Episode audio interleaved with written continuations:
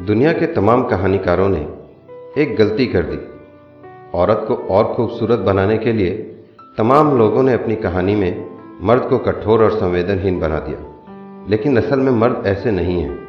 ये मर्द समय के हिसाब से अवस्था बदलते हैं। ये मर्द बचपन में हरे घास के दूब जैसे होते हैं, जो बस हवाओं के साथ मुस्कुराना जानते हैं। इन्हें उड़ जाना होता है वादियों में। इनके मन में एक औरत बसी होती है। असल में मर्द का सबसे सुंदर स्वरूप उसका औरत हो जाना ही है, जो एक बच्ची की तरह खिलखिलाना चाहते हैं, तितलियों की तरह उड़ जाना चाहते हैं। लेकिन जब यह मर्द मर्द और औरत की दुनिया में चलना सीखते हैं तो उन्हें महज पाँच की उम्र में ही सिखा दिया जाता है कि तुम मर्द हो बे और तुम रो नहीं सकते। रोना तो औरतों का काम है। लेकिन पंगा तो यार ये है कि दिल तो हम मर्दों के पास भी होता है, दर्द तो हम मर्दों को भी होता है वे। घास के दूब जैसे हम मर्द अकेले में बहुत रोते हैं, लेकिन भीड़ में कभी नहीं रोते।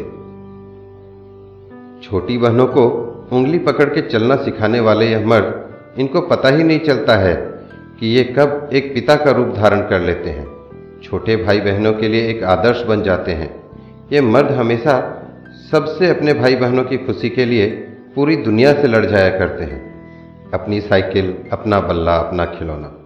हमेशा अपने से छोटे भाई बहन की खुशी के लिए उन्हें दे देने वाले यह मर्द, महज पंद्रह की उम्र में ही बाप बन जाते हैं। सत्रह की उम्र तक आते आते यह मर्द ज़िंदगी को ज़िंदगी बनाने के लिए अपनी ही ज़िंदगी अपने ही घर से बहुत दूर हो जाया करते हैं।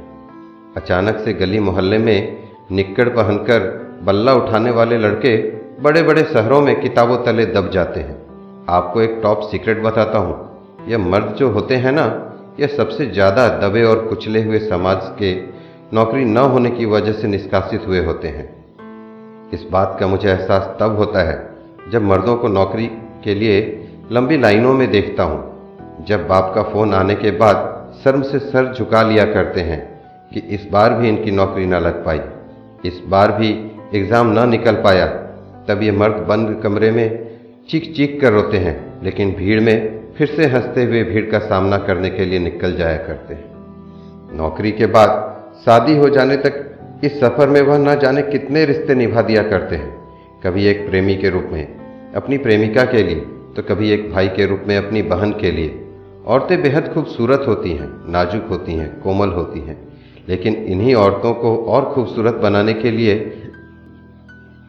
अपने हाथों को और माथे को हम मर्द पसीने से भर दिया करते हैं। लेकिन फिर भी इतिहासकारों ने हमें कठोर कहा, निर्दयी कहा। हम फिर भी मुस्कुराते हैं, हँसते हैं। एक साल के बच्चे को गोद में लेकर सिर्फ़ पापा सुन संतुष्ट हो जाते हैं और मात्र तेईस साल की उम्र में इस पिता शब्द के लिए एक पिता बनकर दुनिया से लड़ जाते हैं। यह मर्द ही होते हैं जो रोते नहीं हैं, लेकिन फिर भी बहुत रोते हैं। दोस्तों, मर्दों की भावनाओं को भी समझो। अच्छी लगे तो लाइक शेयर एंड सब्सक्राइब कर दें। धन्यवाद।